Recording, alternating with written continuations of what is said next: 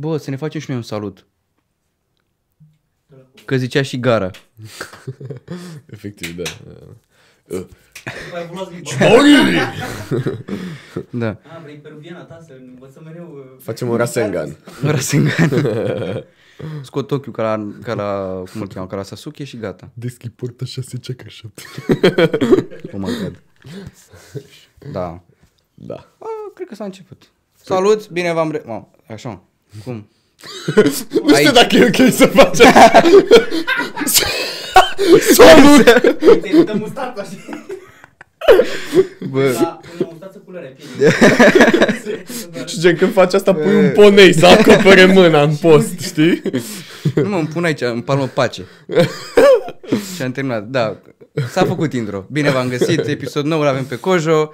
Salut, Nu avem salut. nevoie de intro, că deja îl cunoașteți, așa că intrăm direct în pâine. Noroc, bine te-am găsit. Mersi mult tot pentru invitație, bro. Plăcerea noastră. Bine v-am găsit. Uh, păi, hai să o băgăm direct cum, uh, cum ar trebui.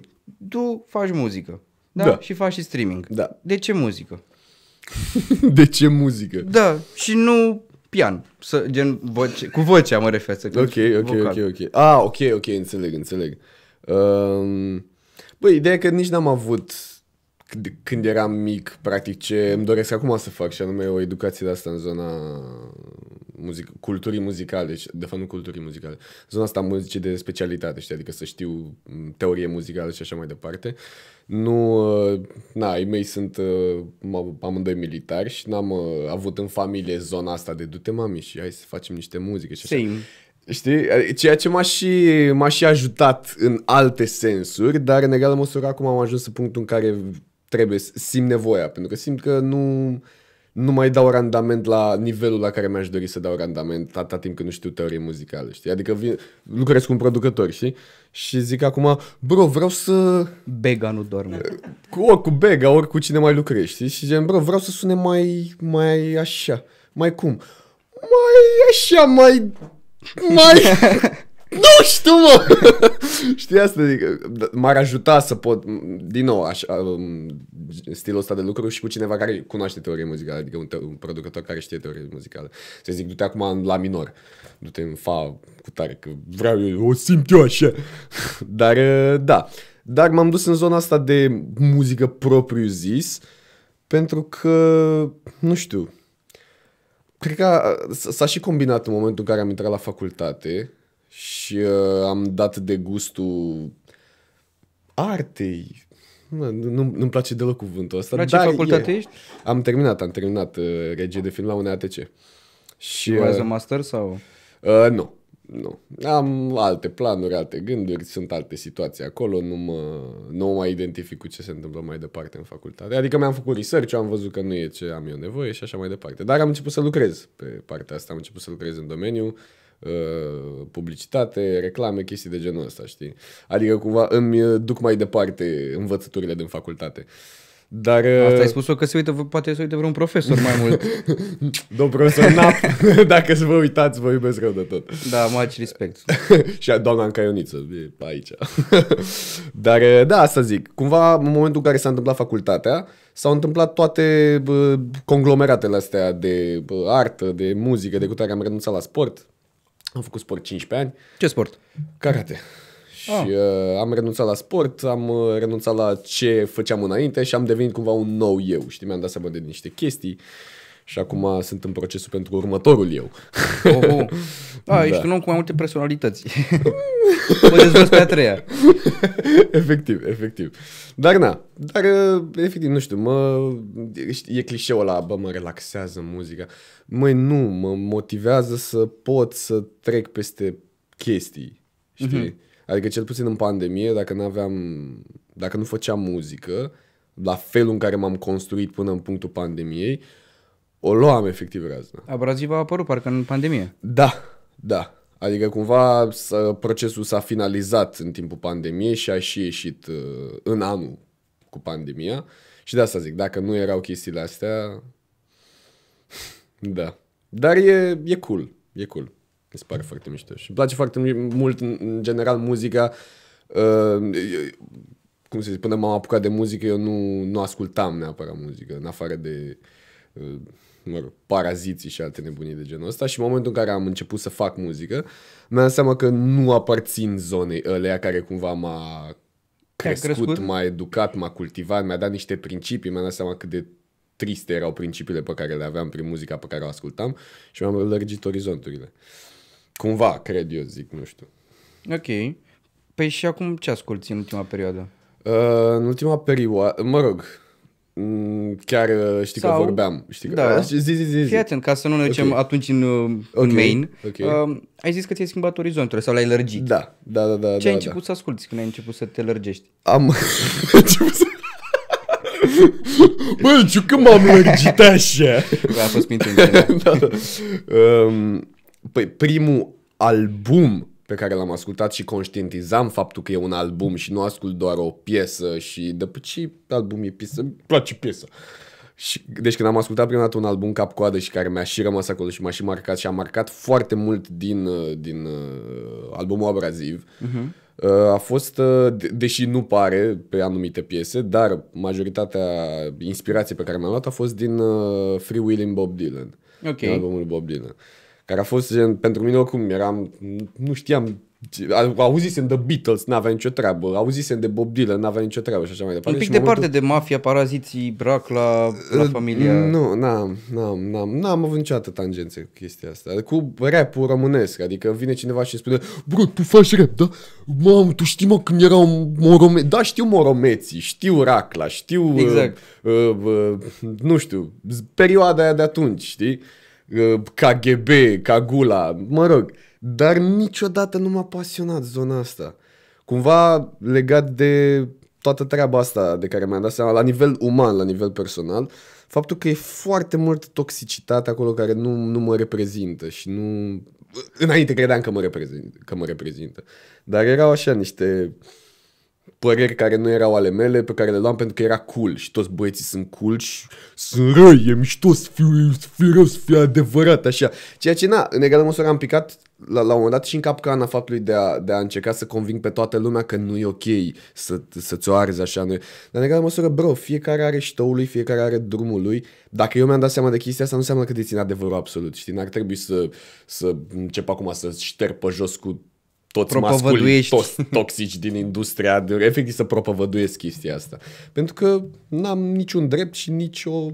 Na, sunt eu și atât, știi? Dar na. Dar... Uh...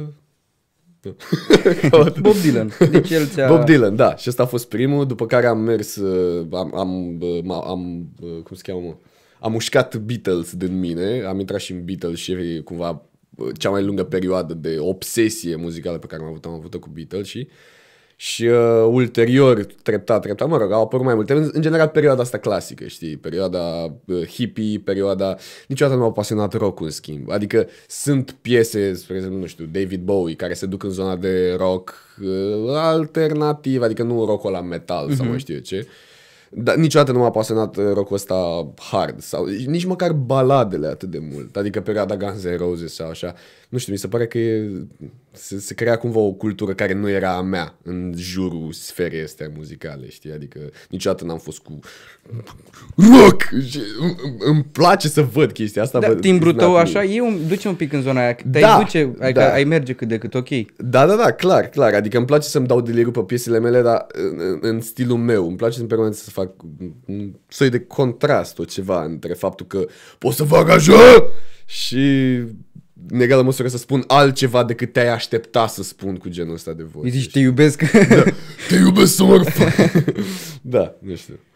Dar... uh, Da, și treptat asta ziceam, că știi că vorbeam și, uh, și astăzi și ieri am vorbit de faptul că am ascultat albumul Strome, care tocmai ce a ieșit. Bă, și m-a distrus, bro. da? M-a distrus, efectiv. Adică pe lângă faptul că are chestia asta de unificarea tuturor problemelor din lume, care se se vede foarte, mi se pare foarte mișto că se vede foarte mult efectul pandemiei și a tuturor chestiilor care se întâmplă în momentul de față, dar în egală măsură a folosit conceptul ăsta foarte, foarte cool de pe lângă faptul că ne aduc împreună problemele care se întâmplă acum, ne aduc împreună și ma- toate stilurile muzicale din Rwanda, din uh, bă, Brazilia, Brazilian funk din uh, uh, influențe japoneze are pe album și tot felul de chestii astea și eram Bro, deci când l-am, ascult, l-am ascultat de patru ori de ieri până astăzi, că ieri am aflat că a ieșit și eram, bro, cum de mi-a scăpat, că l-a scos cu ceva timp, câteva zile. Are două zile sau trei, maxim. Da? Ah, ok, ok, ok. Și uh, efectiv când l- l-am ascultat, ți-am zis, l-am ascultat de patru ori de, de, de ieri până astăzi. Și eram, bro, ori mă las de muzică, ori abia acum încep să fac muzică. Știi ce? E un research total în albumul ăla. Da, man, te, te plimbă peste tot și mai ales subiectele, bro, are piesa uh, fi, uh, Fil de Jo, Fil de Joa, uh-huh, nu știu dacă uh-huh. pronunț bine. Să ne ierte în comentarii Ne oamenii. scuzați, domnilor francofoni și așa, dar uh, uh, practic piesa e despre înmormântarea unui sex worker la care participă toată țara. Și videoclipul e cu el care stă la un pupitru, cu- predică despre, uh-huh. ca și cum ar fi un soi de Martin Luther King și gen, efectiv gen, sunt m, mișcări de-astea militare la un mauzoleu, chestii de genul ăsta, totul dedicat pentru uh, tip, femeia aia moartă, care, uh, care în povestea piesei, el se pune în perspectiva copilului ei și vorbește din perspectiva uh, dacă eu aș fi fost fiul unui sex worker, dacă eu aș fi fost, uh, cum se cheamă, uh, patronul, uh, peștele de la un bordel al acestui sex worker și uh, din perspectiva ei. Știi? Și o pune pe toate planurile astea, economic și așa mai departe. Bro, adică fac o chestie și uh, care în, în egală Și măsură... într-o piesă de 3 minute. Efectiv, bro, efectiv. Deci m- m-a distrus, m-a distrus. Și e foarte, foarte mișto așa. Te, te pune pe gânduri și ba, se, se duce în celelalte piese și în zona asta, feminismul și toate. Mă rog, da. Discuția ar fi infinită despre ce a făcut omul Din ăsta. partea mea putem să continuăm, pentru că Da, sincer. Adică, nu știu, e, spre exemplu, mai are o piesă f- care, care m-a, m-a distrus efectiv. Nu știu dacă ai văzut Lanfer, cum, cum a lansat-o. i-am ascultat-o pe, pe Spotify, tot Ok, albumul. ok. N-am văzut clipurile. Deci, și clipul, pe lângă f- faptul că clipul, e în, în zona asta foarte simplă, cu o cameră care se depărtează de mm-hmm. el și îl lasă într-un spațiu mic, microscopic. Mm-hmm. El rămâne microscopic și camera se depărtează de el, îl lasă în lumea lui de prejală, știi? Dar felul în care a lansat piesa asta, el a, uh, a apărut în prime time la TV5 Monde sau o chestie de genul. În orice caz, un post foarte mare din Franța. Pardon. Și omul meu vorbea despre albumul lui, efectiv discuție cum vorbim noi acum, știi? Și la un moment dat, în timp ce vorbea 3 minute de discuție, la un moment dat te întreabă asta ceva și uh, pe tine te ajuta foarte mult muzica să treci peste depresiile tale și așa mai departe. Nu știu ce, în momentul în care omul se uită în cameră, tu le și începe piesa. Și efectiv în capul meu era, bro, e regizată, clar e regizată. Dar ideea de a face chestia asta la TV, în care efectiv se uită mătamarea, știi? Și îl vede pe ăla vorbind, uite mama, e vorbește despre muzică. Și la un moment dat începe să spună, să cânte despre depresie și despre... Și acolo, de unde a venit asta? Efectiv, deci am, am, am plâns cu aia când am văzut asta. M-a, m-a distrus. Creier. Da, mă rog, dar din nou, discuția e foarte lungă despre omul ăsta.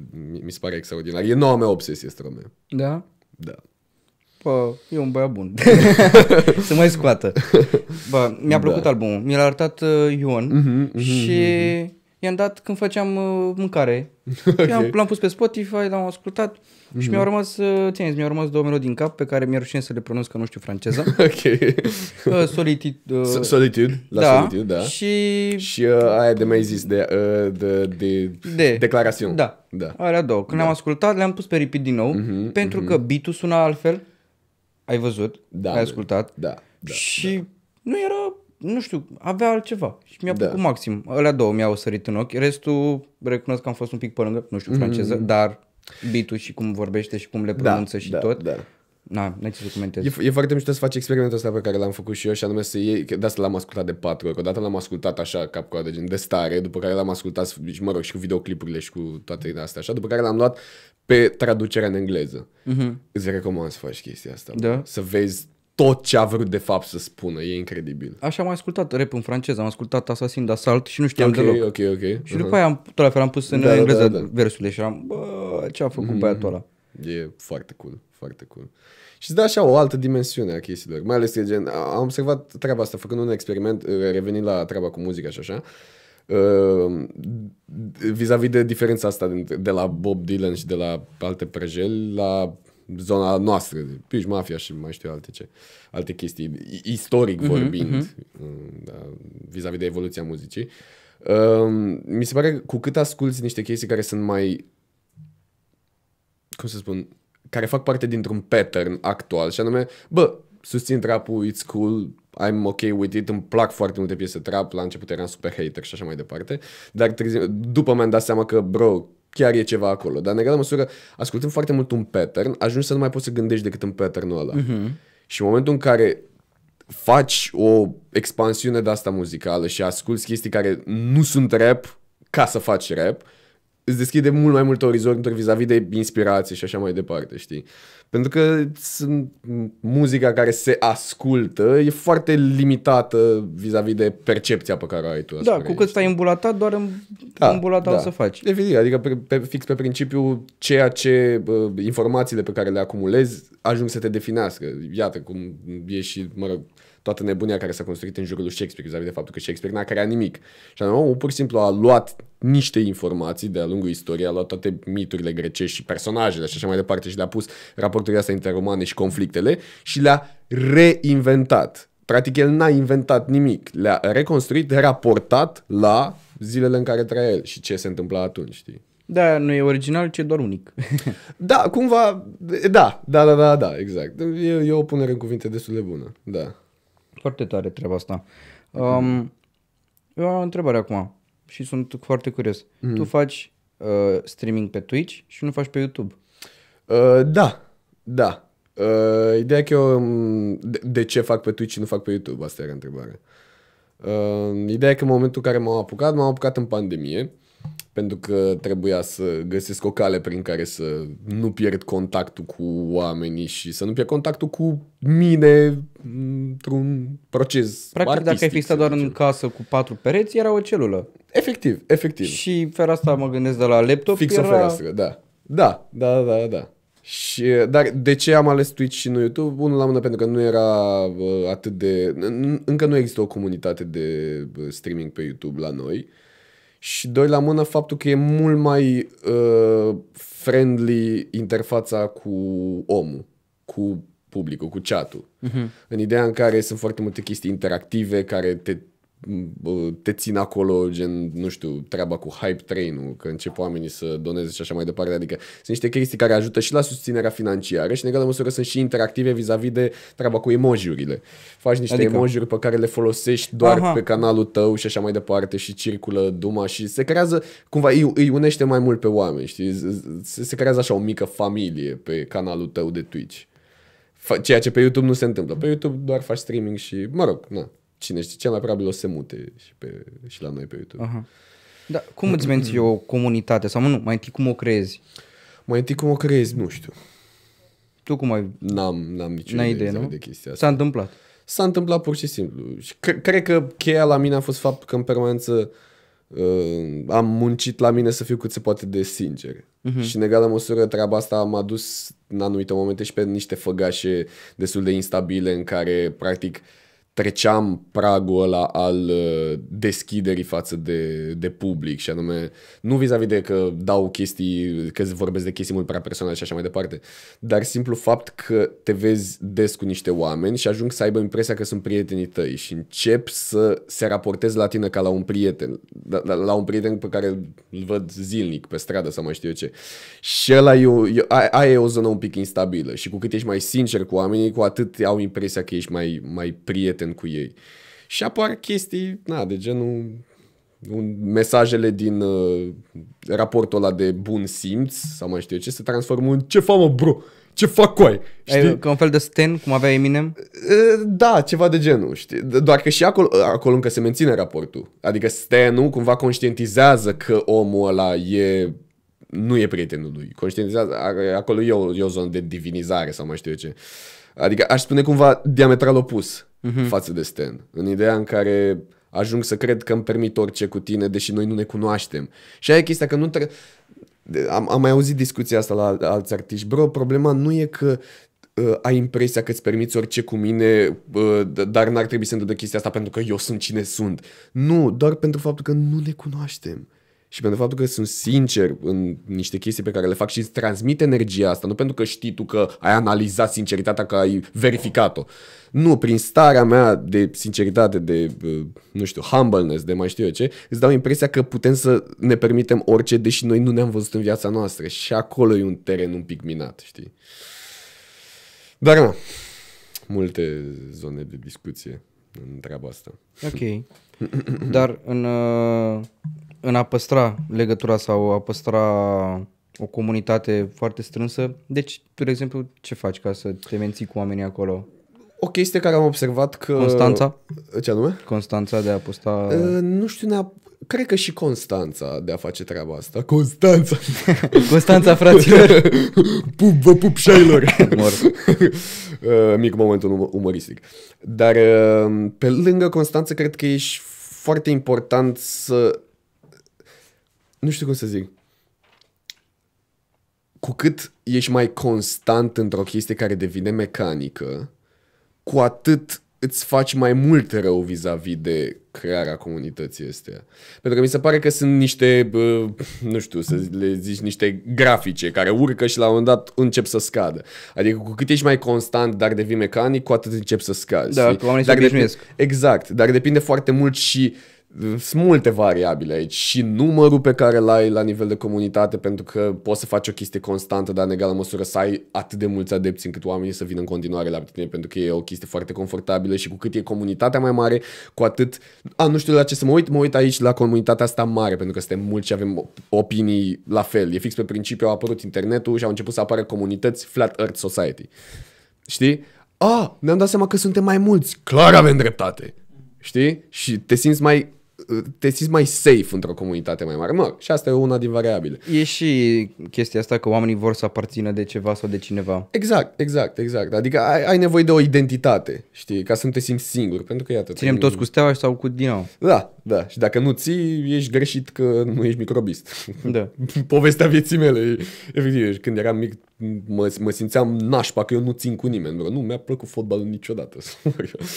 Dar mă rog, revenind la uh, chestia asta cu uh, cum uh, menții comunitatea, la mine ce ce am observat pe lângă muzică și gaming și așa mai departe și felul în care mă raportez la oameni așa cum o simt eu, gen, că cred că sunt cât pot de sincer și cât pot de uh, primitor cu, cu oamenii care mă susțin, uh, care mă urmăresc, care, mă rog.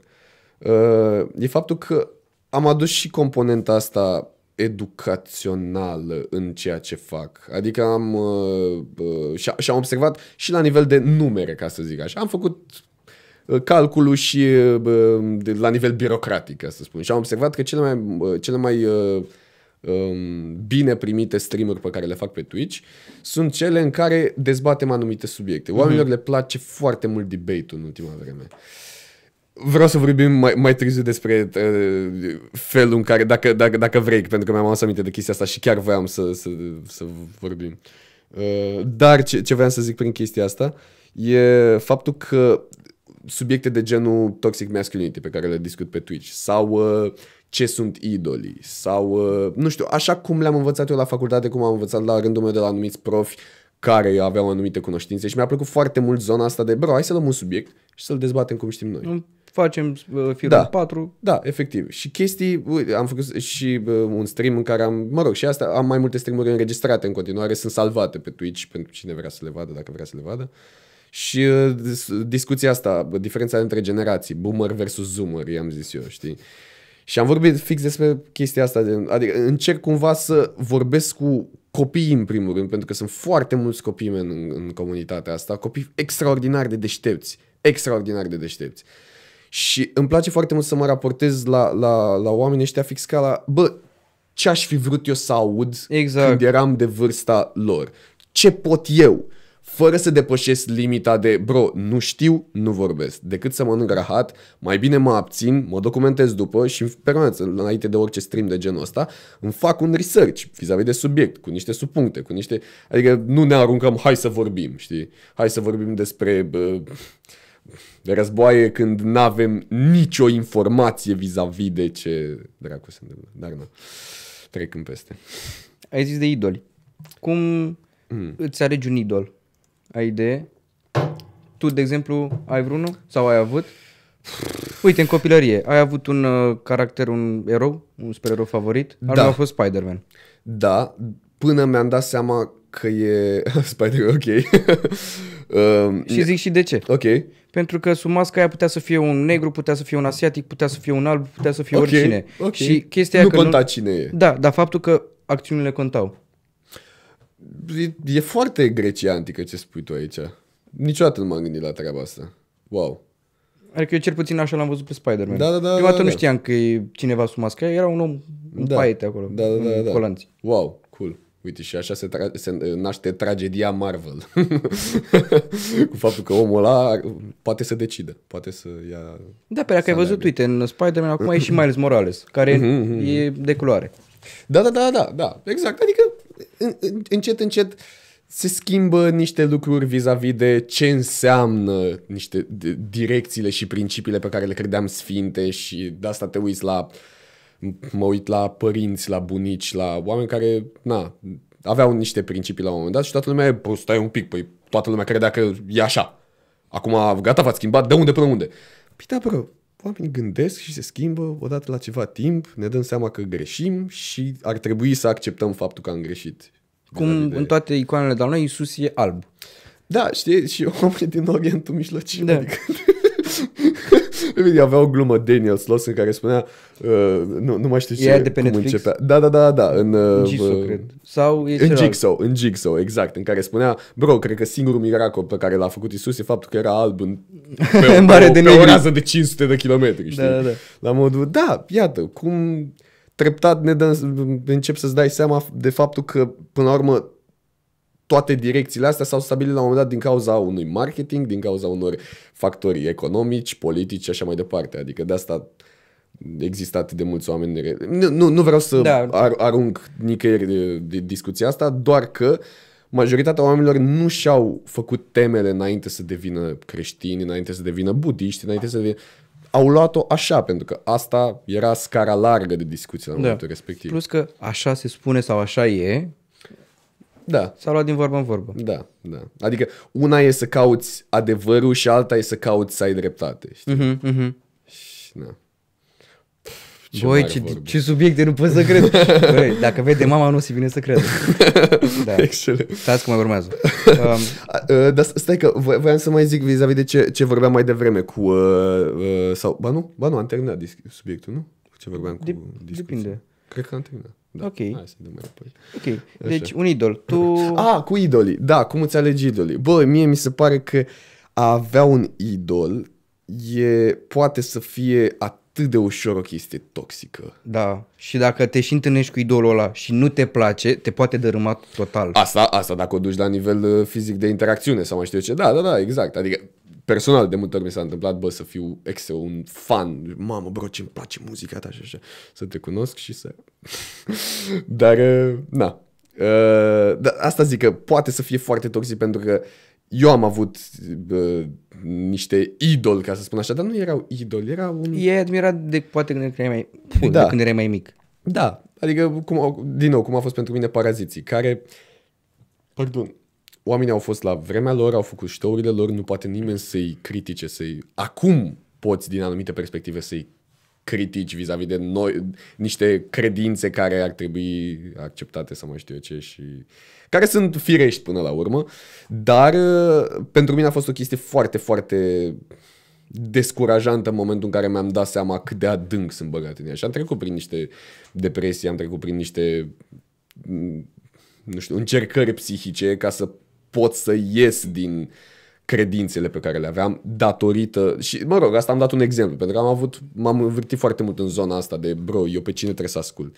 Până am început să citesc Camus și am început să carbolovanul, cum s-ar spune în Ce ai citit? materie decisiv. Uh, prima chestie pe care am uh, început-o la Camus a fost mitul lui Sisif, care mi-a dat Efectiv, în, în mod normal pe ci- cine mă întreabă, bro, ai citit Sisif și cum zice, te-a băgat în depresie, nu? Nu, bro, m-a scos din depresie. Tocmai pentru că mi se pare o chestie foarte cool la Camus, că gen, practic, el se duce în zona asta de cum faci să supraviețuiești într-o lume în care, mă rog, vorbește despre treaba asta cu absurdul, știi? Cum supraviețuiești într-o lume în care totul e absurd. Cum treci peste absurditatea faptului că și se folosește met- metafora asta. Sisif, mitul lui Sisif, care vorbește despre acest gagiu care care un bolovan la infinit. Și în momentul în care ți-ai dat seama, ai avut trezirea obosită, o- o- obosirea uimită, cum îi zice el, omul meu începe să caute tot felul de sensuri. Și practic, e- la început mitul lui Sisif, Sisif se numea eseu despre sinucidere. Și este un dicționar despre cum să nu te sinucizi. Toate motivele pentru care n-ar trebui să te sinucizi, rațional vorbind, din perspectiva absurdului. Și mă rog, alte discuții, alte prejede. De asta zic, m-a, m-a, m-a ajutat foarte mult tocmai pentru că în momentul în care, și cum, cum spune și el treaba asta, în momentul în care nu accepti un idol, nu accepti o idee general valabilă care să te salveze, nu accepti Biblia, să zicem, nu accepti o Coranul, religie, nu nu accepti, accepti, da. da, nu accepti o, o, o, ceva de genul ăsta care îți oferă niște răspunsuri fără să uh, le analizezi Fără să le tu, cauți. da, fără să le cauți, o ideologie în general. În momentul în care nu accepti chestia asta, ai de datoria, pentru sănătatea ta psihică, e de datoria ta să-ți recreezi un nou univers în care să vezi care sunt regulile tale. Mm-hmm. Pentru că dacă nu îți asumi responsabilitatea asta, o să iei razna. Tocmai pentru că nu ai, nu ai nimic de care să te legi. Adică dacă raționalizezi tot un univers în care trăiești, la un moment dat o să găsești un gol pe care nu știi cum să-l explici și nu- nu nu- nu o să poți să faci față, știi? Și da, e, e cool, dar în egală măsură e și, mă rog, absurdul, existențialismul și toate astea. Da. Gata, Că ne-am dus, găsi ne-am așa. dus în ele, ne-am dus în ele. Da, Scuze, o gata. mai aparator, dacă vezi că o mai aparator așa, Da, o la modul ăsta mă să punem oprești. așa un cut, băgăm reclame. Efectiv. Uite, uh, tot uh, pe, pe treaba asta cu idol și așa mai departe. Bun, ți-ai întâlnit probabil idol, Mhm. uh-huh. te-ai simțit probabil bine la un moment dat. Da, Ai da. avut o mică împlinire. Da, da, da. Dar după, când ai început să îți scoți și tu materialele și ai început să dai ghituri, poate, sau să, na, să ceri o părere și ai văzut că probabil ți-a zis cineva, bă, nu. Mhm, mhm, mhm. Care a fost primul tău impuls? Bă, nu în ce sens? Bă, nu-mi place. A, gen hate. Nu neapărat hate, poate o critică uh, și persoana aia poate n-a știut să dea un feedback și poate a sunat foarte critic sau poate, sau hai chiar spre hate, să, Ok, să ok, sune ok, a hate. Ok. ok. Care a fost primul impuls? Băi, niciodată n-am avut problemă, o problemă cu chestia asta. Adică, de, de multe ori mi s-a mai pus întrebarea asta și nu... Nu știu, munci, personal, personal, la toate chestiile pe care le fac, muncesc atât de mult până ajung în punctul ăla autocritic în care îmi creez un scut de protecție. Uh-huh. Adică ș- sunt ferm convins că în momentul în care o să vină o critică de genul ăsta pe care o analizez și văd dacă e constructivă sau nu, să iau ce e constructiv de acolo și din nou sună foarte rațional și foarte... E un proces care se întâmplă așa. Dacă mi se pare că nu ai dreptate în chestiile pe care le spui, analizez obiectiv, cât, cât pot de obiectiv situația asta, prin urmare, dacă îmi dau seama că e un hate gratuit sau e o, o, o perspectivă greșită sau mai știu eu ce, nu, nu, nu intră în mine, nu mă afectează cu absolut nimic, știi? Uh-huh. Adică sunt foarte, foarte deschis la hai să avem un debate despre acest cactus, eu de aici, tu de acolo, pentru că avem două perspective diferite. Dar în momentul în care îmi dau seama că tu nu ești conștient că ăsta e un cactus și îmi vorbești despre faptul că ăsta e un ficus, eu îmi pun întrebarea, bro, prin ce ai trecut de ai impresia că ăsta e ficus, știi? Adică, E ca la Visos cu galben. Cu... Asta e cumva culoarea galben sau nu? Ah, ok, ok. Da, mă rog, acolo cumva se duce în zone de cromatică și așa, dar da, da. Cum a fost mai devreme cu mine. Efectiv, da, da, da, da, da. O, doamne. Da. Da, și de asta zic, nu, n-am, n-am avut niciodată, adică singurele probleme de genul ăsta pe care le aveam cu mine. Adică nu, tot, a, a- am ajuns în punct, înainte nu ajunsesem în punctul ăsta, dar am ajuns în punctul ăla în care uh, sunt f- mult prea critic cu chestiile pe care le fac și de multe ori de asta mi-au un an să scot un album, tocmai pentru că mă, mă plictisesc foarte repede de mine. Și cum faci să nu te plictisești sau cum, să, cum faci să te placi pe tine mai mult sau să te... Păi, în momentul în care mi-am dat seama că am ajuns la un capăt al ciclului de... al, al unui ciclu evolutiv, uh-huh. Încep să disper Ok, e un punct bun de plecare. pentru faptul că îmi dau seama că evident nu mă mai suport și în egală măsură încep să în, în primul rând cititul. Am, am perioade în care nu citesc deloc și perioade în care citesc foarte mult. Și chestiile astea mă ajută cumva să-mi dau un refresh la, la cine sunt eu acum, știi? Uh-huh. Și poate cine sunt eu de acum șase luni îl critica pe ăsta care sunt acum și ăsta care sunt acum îl critica pe celălalt, știi? Dinainte. Și e un, e un circuit continuu care e, e, e și o prăjală la mijloc. Uh-huh. Dar e cool. E cool că cumva mă menține în permanență la nivelul ăla pe care mi-l doresc și probabil nu o să-l obțin niciodată, știi? Adică am pus targetul cât pot de sus. Ok, și încerc să dai cu capul? Încerc să, nu știu, să visez către el. Știu că nu o să-l ating niciodată, dar tocmai asta e chestia. Avea uh, cineva o vorbă la un moment dat vis-a-vis de... De fapt, nu, nu mai aruncă vorba aia. În orice caz, vis-a-vis de targetul pe care ți-l pui, cu cât țintești mai sus, cu atât... Niciodată nu mi-a plăcut să țintesc undeva jos ca să zic, bă, sunt sigur că obțin aia și o să-mi dea o satisfacție. Nu, bro. Vreau să... E un comfort zone chestia aia. Da, da, da, da, da. da. Dar nu. Ai simțit uh, vreodată că nu e de tine ce faci acum cu muzica, de exemplu? Mm, la început. Cum așa?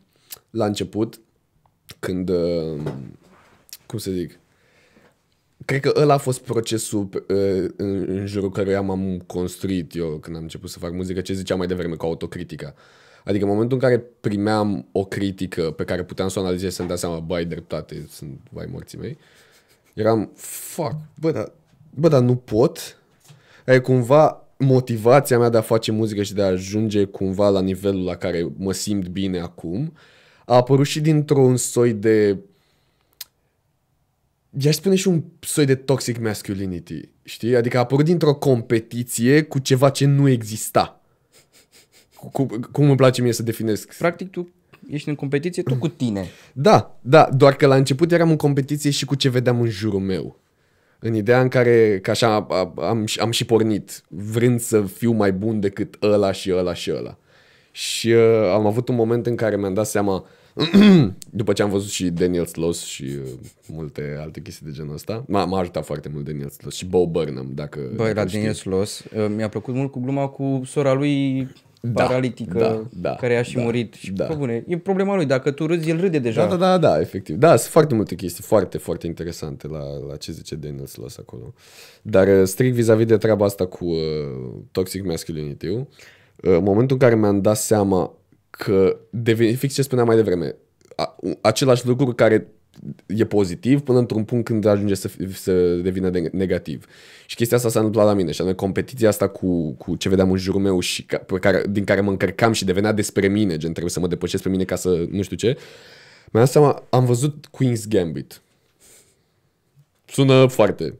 Dar în ultimul episod, când, uh, nu dau spoilere, când uh, are meciul cu Gagio ăla, șmecher, și am, bă, deci am avut o revelație care, care, din nou, a fost o chestie foarte personală, pentru că sunt fer convins că sunt probabil singur om din lumea asta care a făcut asta să fie despre la modul ăsta, care așa îmi place mie să fac, să fie totul despre mine. Dar în momentul în care a zis la un moment dat, uh, era o luptă foarte, foarte strânsă, urma asta să-l bată, să-i dea mat lui ăla sau chestii de genul ăsta, și zice comentatorul, ar avea acum posibilitatea să facă remiză, dar știm cu toții că îi place mult prea mult să câștige. Și eu m-am gândit așa un pic, bro, ăsta e șah. La șah există un câștigător. De ce? Că e un joc la care E există... 1v1. Efectiv, e Ca la Counter. Na, să fie pentru toată lumea. Efectiv, ca la o competiție sportivă. Există un podium, există niște chestii concrete, există o competiție concretă. Bă, cu cine te bați în muzică? Exact. Asta mi-am spus atunci, știi? Și ăla a fost momentul în care mi-am dat seama că am ajuns la capătul final al uh, chestiilor pozitive pe care le luam din struggle ăsta, competiția de bro, trebuie să fiu mai bun decât ăsta, trebuie să... A, tu ai avut concert acolo, las că eu să fac dincolo unde e mai șmecher și... Nu știu, chestii de clasa patra care se întâmplă, iată, multe lucruri și în perioada asta, cu oameni care își măsoară falusul uh, peste tot. Fără, nicio, fără niciun scop. Fără niciun scop. Efectiv. Doar să-l arătăm că e mai mare și mai pufos. Ok. Da, Am aflat acum care a fost un motiv uh, din întrebarea precedentă, dar acum, Mhm. care a fost un moment, să zicem, destul de oportun sau un moment, nu știu, uh, momentul zero în care ai zis, bă, da, asta e pentru mine și eu asta o să fac de acum încolo muzică. Mm. Bă, sincer, o chestie foarte așa... A, a, am, am simțit-o foarte, foarte adânc în, uh, în suflet în momentul în care am uh, cântat în deschidere la Deliric, la uh, lansarea albumului Deliric Silence Track 2. Și uh, eram în uh, backstage cu Frank. Și uh, era în orice caz, am cântat că a cântat și Frank atunci în seara aia și nu știu, am cântat noi, am terminat, super cool, am avut 6.000 de oameni în față și eram, bro! În orice caz, adică am... Anton, care a fost sentimentul când ai cântat în fața a 6.000 de oameni? Bro! În primul rând, ți-a venit să vomiți? Nu, nu, nu. Ai, N- N-am, n-am avut niciodată a, treaba asta cu emoțiile. Ok. N-am avut niciodată. Și mă... În egală măsură mă și... Pardon. Mă, mă și întristează faptul că n-am avut chestia asta, că n-am simțit-o... Nu știu, am, am fost cât se poate de acolo. Aici și acum, hic et nunc, prezent, știi? Și uh, m-a ajutat în egală măsură să nu vomit pe scenă, dar uh, n-am simțit uh, chestia. S- Am simțit-o cumva, spre exemplu, când am dat cortina la o parte și am văzut că e o mare de oameni la Arena Națională acolo. Este ce ăsta e meeting, Efectiv. test. Efectiv. Dar uh, asta zic, când am început să cânt, s-a, s-a tăiat tot, eram de acolo, știi? Și uh, u- u- unul la mână, primul pas a fost ăsta, faptul că mă simțeam ca acasă, știi? Doi la mână, faptul că după ce s-a terminat, uh, după ce am terminat noi concert, uh, mă rog, deschiderea și așa, a urcat uh, Deli, a cântat albumul și cu băieții de la, cu Vlad Obrescu și cu Doc și așa, băieții de la, pasibilității la CTC cu Vedeș și cu Doc. Și, și um, după ce au terminat piesele de pe album, a zis, da, mulțumim, bună seara, na, s-a terminat concertul. Plecați acasă. Moment în care începe să audă tân, tân, tân, tân, tân, tân, tân, tân, tân, tân, tân, și toată lumea a nebunit că începea uh, linii de tramvai, știi? Și bro, eram cu Frank în backstage și ne uitam acolo și eram Bro, noi am cântat pe scenă la oamenii ăștia. La oameni, bro, tu mai ții minte când am auzit prima dată piesa asta? Noi am cântat pe scenă la oameni. Și cumva a fost o confirmare foarte mare. Faptul că, băi, Deli, mâncați-și gura ta, bro. I love you and I respect you.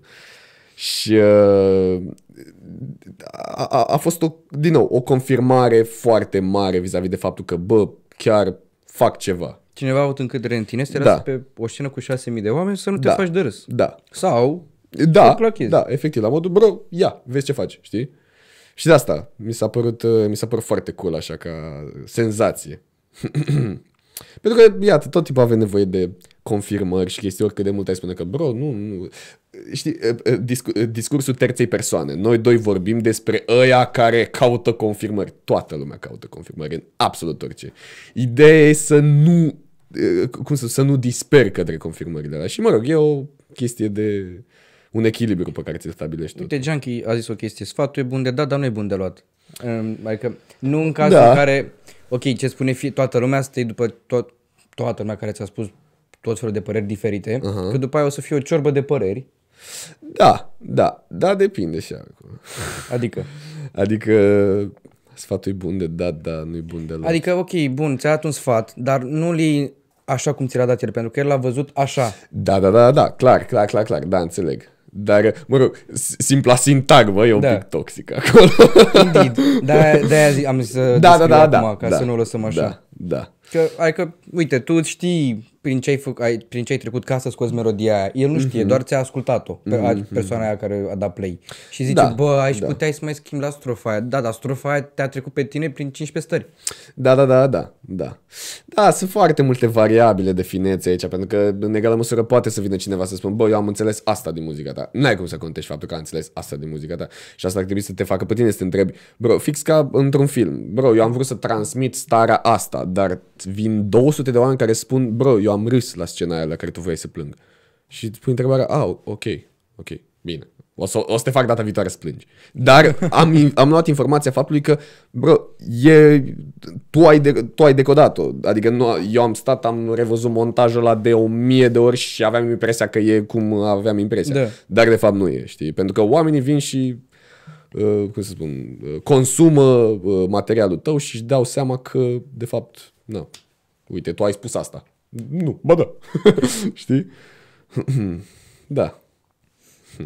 Wow, hai că ne-am dus bine. Nici măcar nu știu cât am tras până acum. Să tot fie. Să tot fie. Ce fraier ești că ți arată ție în cameră. Eu, am vorbit 49 de minute, ești de bun, nu știu, măcar nu Forță, știu. tati. Când au trecut? Nu știu. Da, cum au trecut? Ți-am zis, bro, stăm aici până dimineață. Da, uite, hai să intrăm uh, și pe zona de uh, toxic masculinity. Că am Ok. tot zis de ea. Mhm, mhm, mhm. Că știu că tu ai, acolo am uh, văzut prima dată, mi-a arătat uh, Medea, o prietenă de-a mea și mi-a zis, bă, dacă l-ai pe băiatul ăsta, întreabă-l de așa ceva, că e un subiect foarte fain. Și uh, mm-hmm. cam dau dreptate. Pentru că sunt mulți băieți care se flexează și se cred mai alfa, dar cu niște fapte care ori nu sunt ale lor, ori, ca- nu mă refer acum de Da, da, da, așa, da, da, da, sau da. că au văzut în altă parte și li se pare cool, dar nu îi reprezintă. Sau li se pare că așa ar trebui să fie. Sau au avut o educație, au avut o educație. Da, da, uite, a, asta e că uh, a, asta ce spui tu e cumva diferit de ce înseamnă în sine conceptul de toxic masculinity. Păi să Adică, îl aruncăm pe masă. da, nu, asta zic că nici eu nu, nu, uh, nu știam până nu am început să citesc despre. Și am, uh, cu- cumva, cea mai, cea mai simplă punere în cuvinte pe care am, am reușit să o găsesc la chestia asta, care și asta e cu dus și întors, există, nu există, pentru că în egală măsură există și toxic femininity și toxic masculinity, doar că nu se vorbește pentru că totuși e o problemă mai gravă în zona masculină. De ce? Pentru că e foarte multă presiune pusă asupra uh, acestui sistem patriarhal în care bărbatul trebuie să, să, să, să, să, prin urmare, o să demonstreze că, că, că, știi? Și din acest căcăcă este o căcărie prin care toată lumea încearcă, de, de, nu, cea mai simplă punere cuvinte, am găsit-o fix la, în, în maniera în care competiția către ceva inexistent, doar pe baza unor, uh, cum să spun, unor uh, trenduri.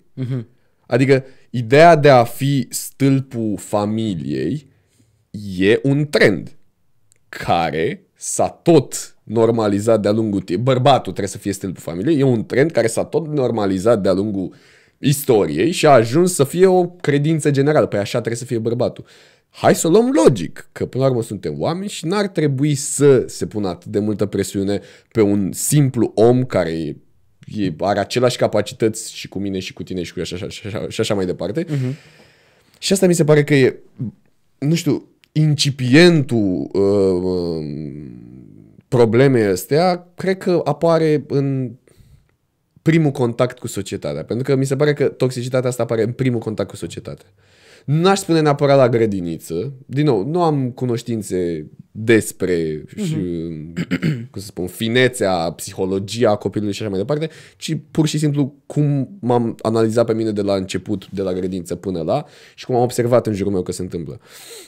Și anume, în momentul în care începe să apară ego la copii în mediul social, fix povestea în care uh, la o masă cu șase băieți apare o fată în clasa a cincea și toți băieții aia încearcă să, să Fata, fie fata. flamboianți, să fie, pardon, să arate că sunt într-un fel. Și asta da, când e vorba de o... De alfa, te referi? Da, da, da, da, da. Și asta când e vorba de o fată, pentru că uh, toxicitatea asta se poate duce în foarte multe zone și anume, pur și simplu, nevo- ne, ne, nevoia asta asiduă de, de confirmarea faptului că ești mai bun decât celălalt. Mă întrec cu tine, măsurăm, iată, hai să ne măsurăm falusurile, știi? Fi- Fix, fix asta e. Pentru ce? Dau clanson pe stradă din spate la o fată. Deci efectiv, o, o să folosesc acum un, un limbaj uh, cât se poate de uh, nelicențios, o să încerc să fie ne- nelicențios. Bro, când dai claxon unei fete pe stradă, din 100 de bărbați care fac chestia asta, bă, de fapt nu, din 100 de femei care le faci chestia asta, bă, dacă una ar veni la tine și ți-ar spune, bro, hai să-ți suc pula. Exact. Ai lua-o la goană ca, ca, ca, un, ca un nebun. Bro, asta e nebună. de ce faci chestia asta? Cu ce te ajută? Pentru că trebuie să demonstrăm că suntem într-un fel, trebuie să demonstrăm că teoretic eu aș putea să o am pe asta. Nu, Și la ce te aștepți când o... Efectiv, o la ce te aștepți? La ce te aștepți? E, e, e penibil dacă stai să o analizezi rațional. Doar că uh, uh, încleștarea problemei e atât de amplă încât e foarte greu să renunți și să, să, la, la, la ideea de a avea dreptate. De genul, uh, nu știu, bro, conștientizezi că ești toxic, "Eh, du-te, știi? Fix cu, cu, cum spunea uh, Daniel Sloss treaba aia cu... Um, Uh, do you know you're a toxic man? Uh, why you say that to your, your bitch? Știi? Gen, Uh, why, why didn't you speak when spoken to? Știi? Like, e foarte greu să renunți la niște chestii care te definesc fără să-ți dai seama. Ok. Superioritatea asta față de chestii și, mă rog, în orice caz. Și c- care cred că e în credința noastră, a felului în care am fost crescuți, faptul că, iată, suntem o țară săracă în care trebuia să, bă, mă rog, cineva trebuia să provide for the family, s-a găsit de bună credință ca fiind bărbatul, pentru că, iată, principii religioase și așa mai departe, sunt toate cumva umblă mână în mână și se leagă una de alta. Care, din nou, la bază poate să fie niște chestii cât se poate de pure și bă, vrem binele uh, prin chestia asta, dar în egală măsură să ajungem în punctul în care devine Da. nociv, știi? Of, doamne. Oh. Am atins un subiect. Da, și, și, și de asta scu- scuze că, că mă, mă mai continui un pic, dar vis-a-vis mă de, deranjează. vis-a-vis de bă, ce vorbeam mai devreme, că treaba asta se leagă și de muzică. De asta am ajuns să nu mai, să nu mai su- nu, nu că nu mai suport, dar să-mi creeze un disconfort să ascult perioada aia muzicii rap care vorbea despre măsurătoarea asta de ego-uri, știi? fără, fără nicio noimă. Adică eu sunt așa pentru că pe strada mea, dacă te prind pe aici, rup uh, mijare tantine. Ok, And then... ok, știi? Iată cum se întâmplă și în prezent. Oameni care își dau disuri în industrie și așa mai departe. Nici măcar, bro, în general, disul ar trebui să, cre- să, să, să formeze o chestie constructivă, ar trebui să ne măsurăm capacitățile artistice acolo, ar trebui să venim cu o serie de dume, cu niște instrumentale bombă, Exact. cu niște, să inovăm cumva prin cantitatea asta de uh, ură Pentru mine până un la dis urmă. nu e doar uh, carne. Da, da, da, da. Adică nu e doar...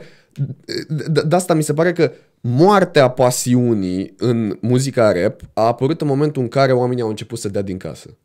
Exact. Dar e un dis, bă, dar nu te sifonezi. Că am, poate am fost prieten la un moment dat. Da. Poate și tu poți să zici de rău de mine. Și nu e ok. Și e cel mai simplu mod de a... Dacă poți să mă jignești în 16 versuri și să sune diferit din două în două versuri, bă, asta e mișto. Efectiv, da. Înjură-mă, dar înjură-mă frumos. Da, da, și, și exact, și fă, să, să, să văd mă, un mic concept acolo în spate. Ce ai vrut să spui în afară de... uh, Sau te pun pe tine într-o, nu știu, uh, nu vorbesc despre tine, dar fac o poveste despre tine. Da, Tu ești clownul. Da, efectiv. Adică e fix... Pardon.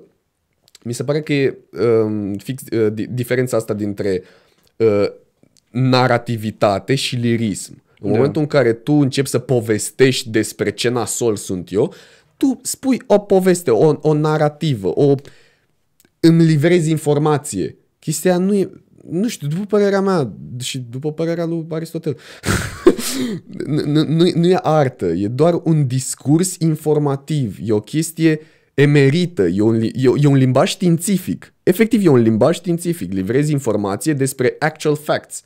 Nu faci Adi- Adică partea artistică e doar ambalajul.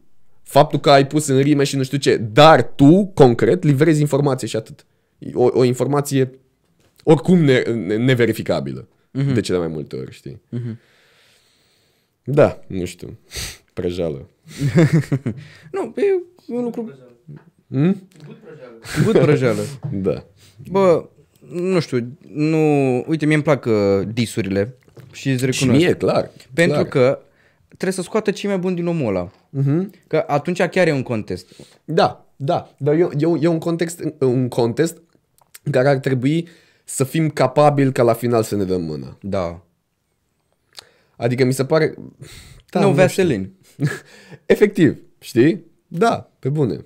Adică nu... Nu știu. Cine nu știe No Vaseline, Ice Cube, Easy, Da, mă rog, da, da, NWA. da, da, da. Da. Cred că ăla a fost primul disc de, de care am ascultat sau am auzit vreodată. Mhm, După aia a urmat ce am văzut pe la noi.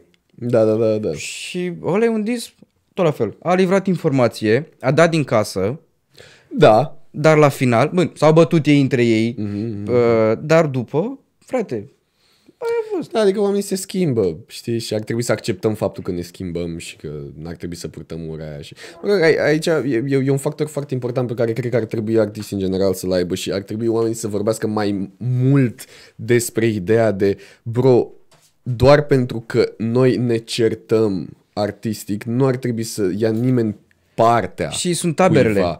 Efectiv. Adică iată o nație care a ingurgitat uh, microbism uh, La pe greu. la greu și am ajuns să credem că Bătăi între Rapid Dinamo și efectiv Rapid am Steaua. ajuns, am ajuns să credem că e un meci de un meci sportiv. It's, it's not that. Uite, cel mai rău lucru care, de fapt, un lucru care nu mi-a plăcut deloc și a fost pentru mine cel mai bun, cel mai bun dis în română dat vreodată Mhm. a fost 99 cu The Full.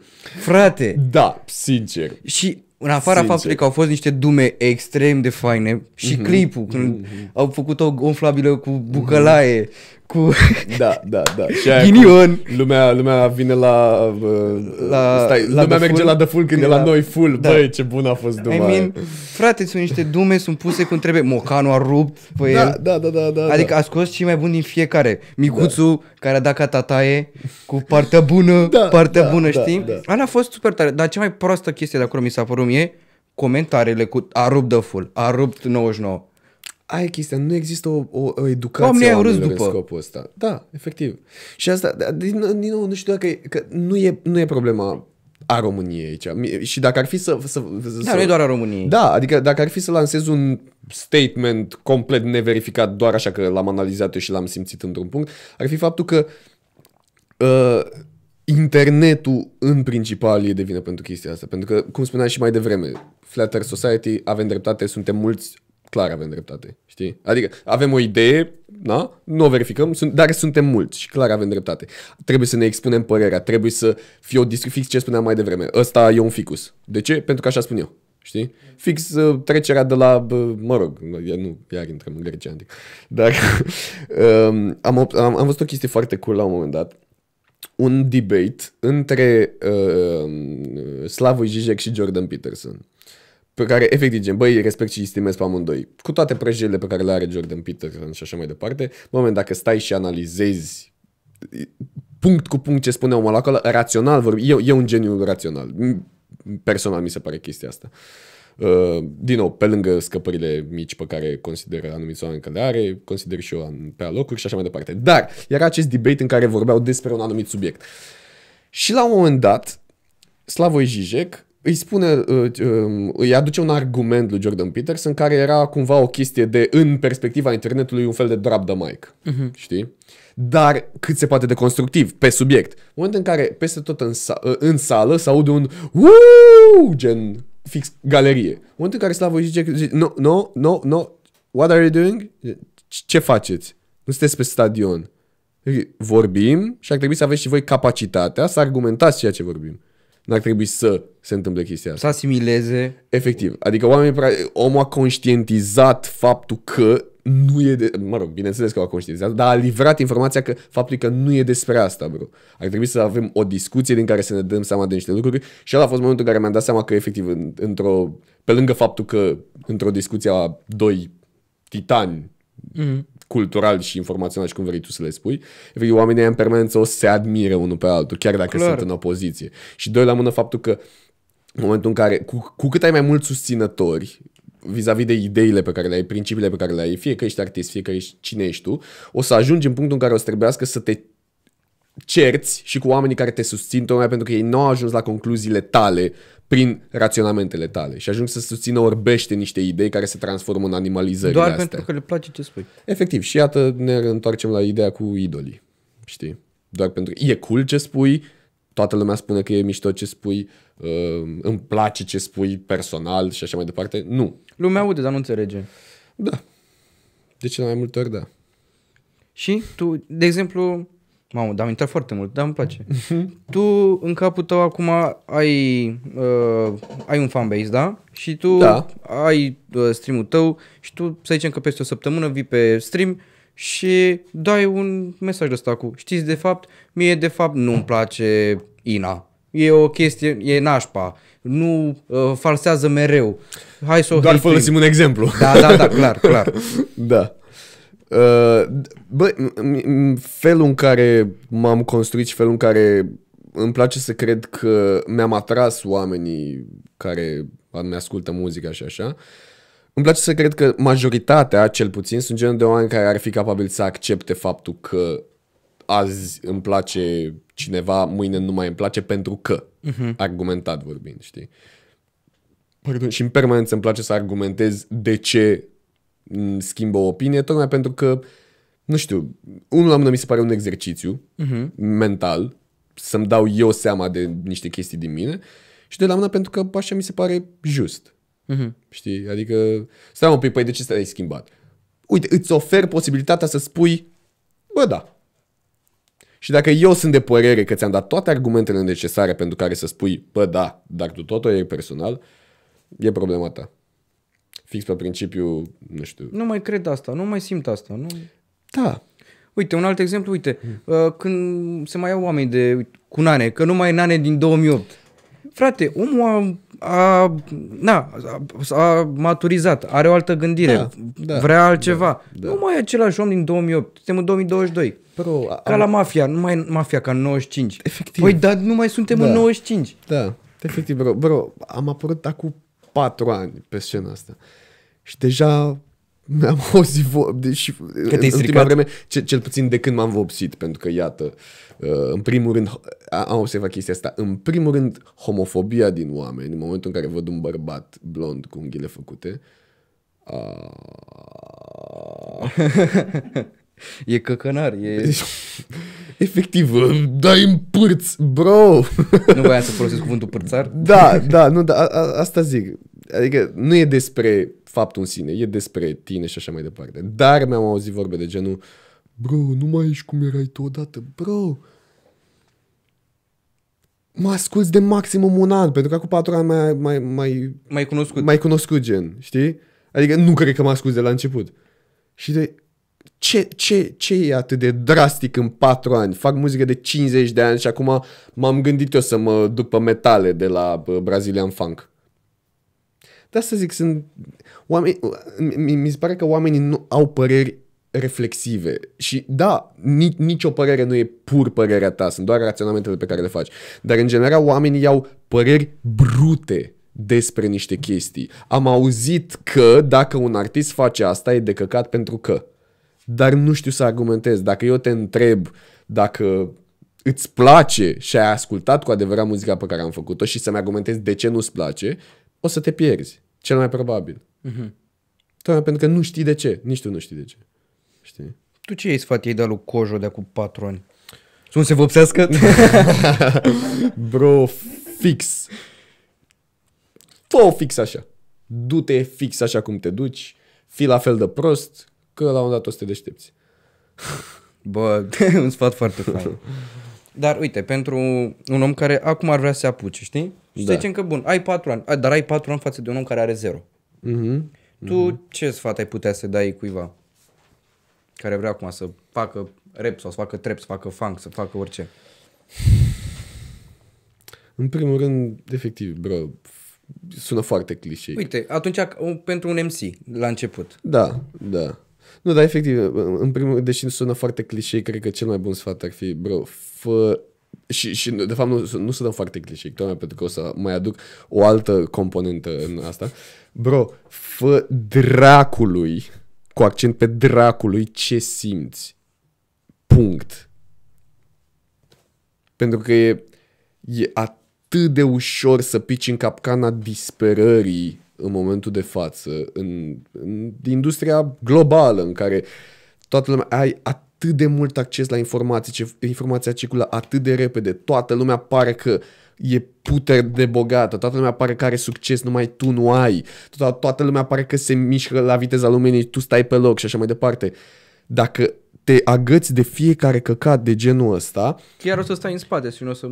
o, să- o, o, o să zvâjie capul, bro. O să zvâjie capul pentru că nu știi ce să alegi. Mhm. Efectiv, 1950 și cât dracu era Galaxia Gutenberg, un gagiu care vo- vorbea despre faptul că peste 50 de ani informația o să fie atât de multă încât nu o să mai reprezinte informație. O să reprezinte distragerea atenției.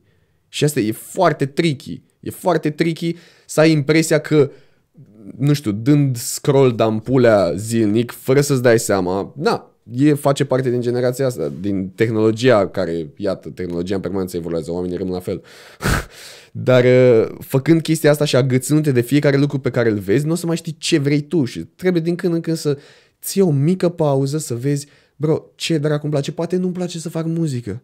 Poate nu-mi doresc să fac chestia asta. Poate doar e cool, poate doar vreau să combin o tipă, poate doar am auzit că faci bani din trap, poate doar am auzit că nu știu ce, dar eu nu vre- vreau să fac asta. Eu vreau să vând bomboane în Cismigiu, bro. Ascultă-te pe tine și cultivă-te în direcția asta. Și, din nou, adică nu mi se pare orice sfat de genul ăsta pe care aș putea să-l dau, nu cred că e un sfat despre carieră, cât e un sfat despre tine, gen cum mi-am dat Da, eu nu de seama carieră, de chestii. gen om care... Exact, nu de carieră. Da, da, da. Că și eu treptat mi-am dat seama de chestii. Ți-am spus că m-ai întrebat când a fost momentul în care mi-am dat seama că. La început îți dai seama că eram cât se poate de nesigur dacă. Adică mi se pare că trebuie să-ți dai și un pic de timp să vezi dacă e pentru tine Mhm. chestia asta.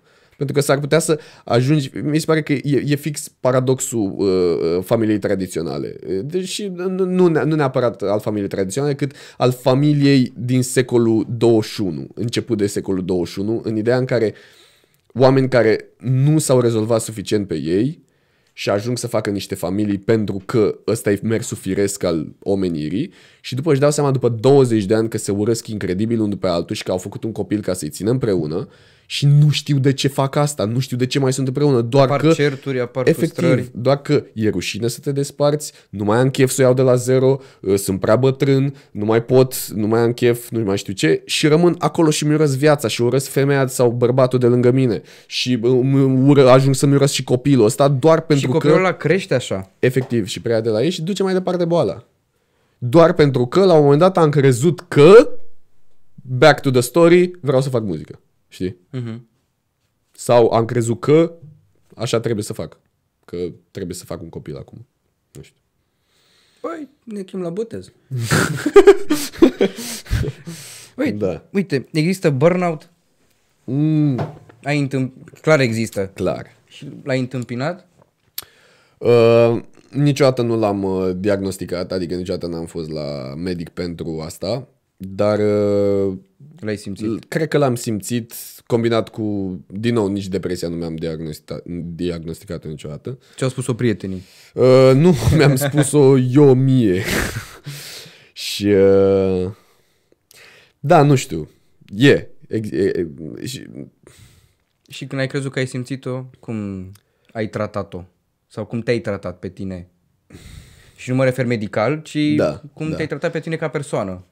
Cred că ce, Simțindu-te cel, așa. cel mai bun tratament pe care l-am, uh, mi l-am administrat pentru treaba asta, din nou, în- în- n-am, f- n-am fost niciodată la terapie, Uh, îmi doresc să fac chestia asta într-un viitor apropiat, tocmai pentru că acum sunt relativ ok și tocmai vreau să merg pur și simplu, mergi la dentist să te mai verifice din când în când. Mi se pare că e o chestie pe care oricine ar trebui să o facă din când în când. Uh, nicio problemă. Și uh, mai ales că trebuie să și găsești pe cineva care, față de care să te poți deschide în așa fel încât să te simți confortabil, să nu ai impresia că ai niște probleme pe care nu le ai și omul ăla să nu-ți administreze niște probleme pe care nu le ai, să mai știu ce.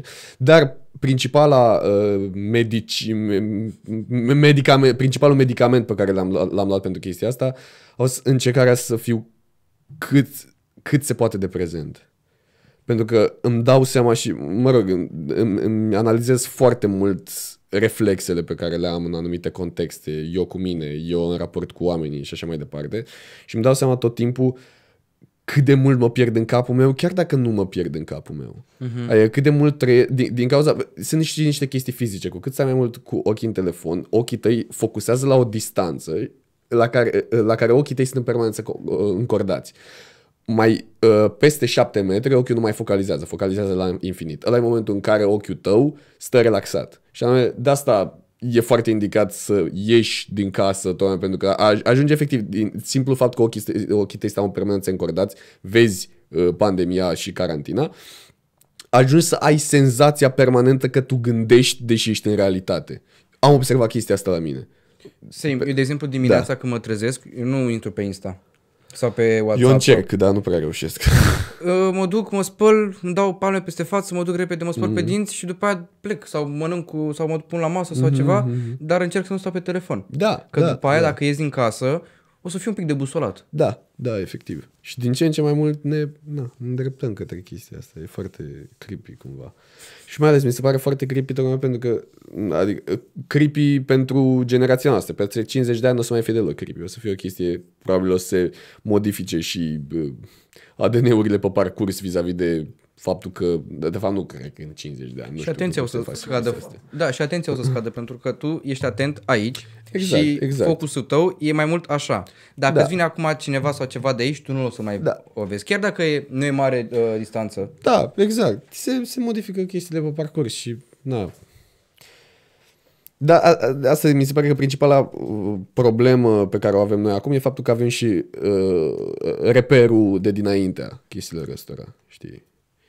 Adică, ia- iată, e generația părinților noștri care nu, uh, sau, nu reușite sau se adaptează cu greu la schimbări. Suntem noi care suntem adaptați și la principiile de dinainte și la ceea ce urmează și anume asta care se manifestă acum. Dar după noi o să fie aia care nu, nu, mai, nu, nu o să le mai înțeleagă pe astea de acum, pe, pe ale părinților. O să piardă contactul cu ele, știi? Și o să fie gen, bă, this is my new life. știi? Nu, nu știu cum era înainte, prin urmare, așa e viața. Știi?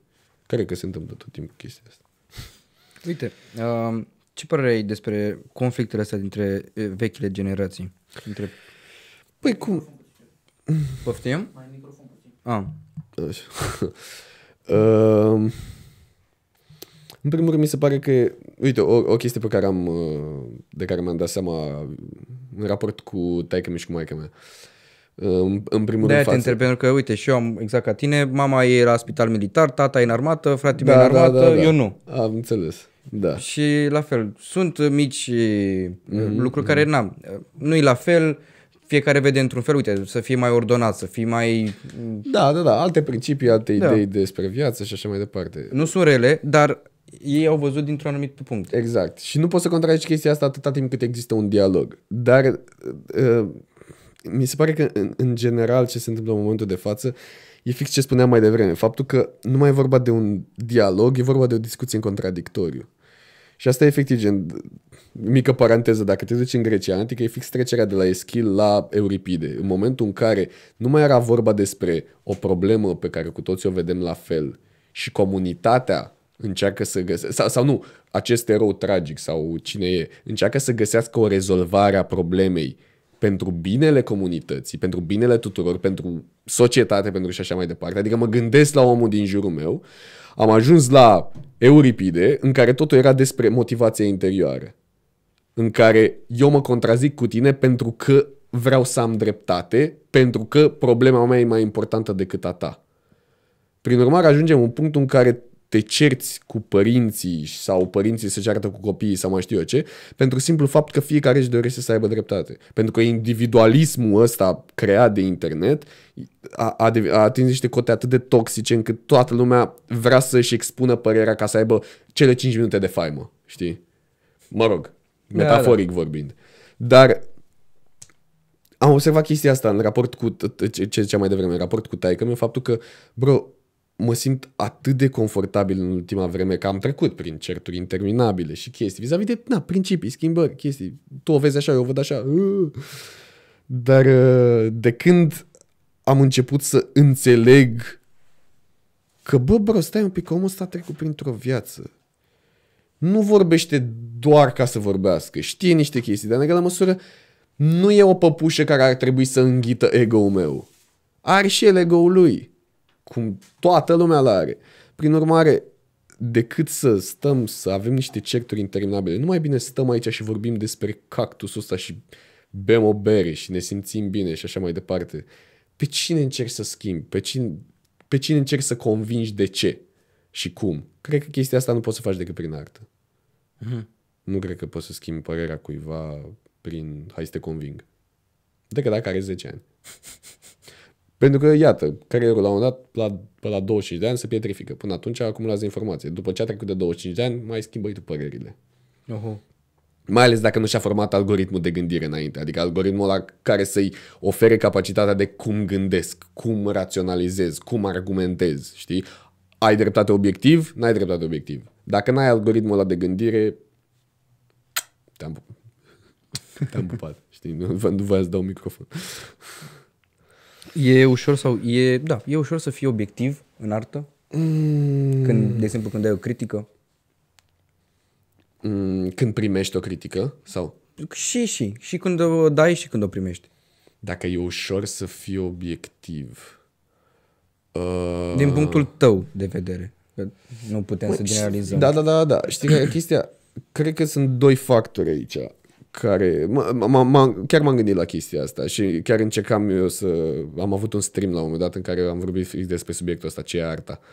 Și încercam eu să am încercat eu să-mi dau o explicație, o, o definiție pentru ce ar putea fi arta, cât se poate de, iată, ce mă definește pe mine în momentul de față, ch- chestiile astea foarte raționale și, iată, absurdul și uh, existențialismul și mai știu eu ce. Uh, Ce nu te lasă să dormi. efectiv. mă rog. Um, și anume am, a- am găsit cumva definiția asta. Și anume arta, mă rog, cum vrei tu să-i spui, creația artistică și așa mai departe, e acel ceva subiectiv creatorului pe care creatorul ar trebui să îl îmbrace într-un înveliș obiectiv și să-l dea mai departe, ca în momentul în care e desfăcut, subiectivitatea din chestia aia să devină despre receptor. Adică tu n-ar trebui să vezi subiectivitatea mea, tu n-ar trebui să vezi faptul că eu, pe piesa mea, plâng pentru faptul că m-a părăsit iubita. Tu ar trebui să îți plângi ție de milă, n-ar trebui să te intereseze de mine. Ar trebui să simți tu prin intermediul experiențelor tale chestia asta. Dar aici sunt două variabile. E ideea că oamenii ar trebui să fie educați în sensul ăsta și să nu-i mai intereseze că, din nou, tot timpul uh, când vine vorba despre treaba asta, mi se pare că e cel mai elocvent exemplu, n-ar trebui să te intereseze de faptul că uh, uh, Gioconda uh, și anume Mona Lisa, cel mai probabil, uh, după cum se spune, se scrie și așa mai departe, era uh, sex workerul lui Da Vinci. N-ar trebui să te intereseze chestia asta. Tu vezi ce a pictat omul ăla și după care faci tu analiza și vezi poate se leagă ceva și așa mai departe. Analizezi tu cu X-ray să vezi. Da, exact, exact. Dar n-ar trebui să te intereseze chestia asta. Tocmai fă să fie despre tine, știi? Adică simt-o, pentru că, iată, de asta, uh, um, inconștient, inconștient, filmul îți arată chestia asta. Și anume, tu în momentul în care vezi un film în care un personaj uh, moare de holeră, tu nu plângi de milă personajului. Psihologic vorbind, and that's kind of a fact, tu îți plângi ție de milă pentru că te pui în pielea personajului. Deci de asta n-ar trebui să te intereseze dacă Chilafonica a fost cuplat cu Irina Rimes sau mai știi, știi chestii de Da. genul ăsta. N-ar trebui să te intereseze. Ascultă muzica aia și simte-o prin experiența ta. Deci, cred că e de- ca să-ți răspund la întrebare dacă e ușor să fii obiectiv în artă, cred că ar trebui să, să ne educăm mai mult în scopul ăsta de a fi obiectivi mm-hmm. prin calea de transmitere și să păstrăm subiectivitatea pentru noi, știi? nu știu. nu știu. Ne apropiem de 100. Da? Facem de alea. Bă, Suntem la 82. tare. Am dat un pic în timp. Aha. că dacă Fii mai atent. luăm- Un, hai să facem o încheiere Mhm. și am o, o ultimă întrebare pentru tine. Mhm. Pentru tine, succesul uh, ce e? Ce reprezintă pentru tine? Ești încă, ai, da, ai patru ani, da? Abia te-ai născut Da. ca artist. Da, da. Uh, Unde vrea tu să te vezi? Nu ai peste 5 ani, dar pentru Da, tine da, da, succesul, cum l-ai putea măsura? Pentru că succesul e o chestie generală, succes. Mi-ai pus o întrebare pe care m, fix în perioada asta mi-o pun foarte des. Și anume... Dacă vrei, răspundem într-un alt episod. Măi, da, nu știu, strict ce, ce pot să spun că simt acum e faptul că e ca un parazit sentimentul ăsta de trebuie să obțin acum, trebuie să ating, trebuie să ajung în trending, trebuie să, trebuie să, trebuie să, trebuie să călăresc valul, trebuie să... E, fo- e, e, e, e ca un parazit care oricât de mult ai încercat să-l îndepărtezi, tot rămâne acolo in the back of, of your mind, știi? Pentru că trăiești, tră, trăim într-un mediu în care totul, tot, tot, tot, toată discuția e despre succes și despre oameni care ajung în trending și despre oameni care ajung să aibă bani și despre oameni care ajung să... Capitalismul se răspundește și mă simt age ca un pește, iată. Dragon! Dar nu știu, nu știu să spun cum definesc eu succesul. Cred că mm, nu e vorba de un succes profesional, cât e vorba de un succes Personal. personal, personal uman. Cum ajungi tu să te simți făcând ceva care te împlinește, lăsând la o parte orice, și da, poate sună clișeic, lăsând la o parte orice chestie legată de bani și de, da, bro, you need to sort your shit, trebuie să mănânci o pâine, dar ai grijă că o să te distrugă goana după bani, bro, rău de tot. Asta mi-aș spune eu mie și aș spune în jur. Da, e, e foarte, foarte tricky goana asta după bani, tocmai pentru că toată lumea gonește după ei acum. Și e NFT-uri, bă. da, nu știu. E creepy un pic.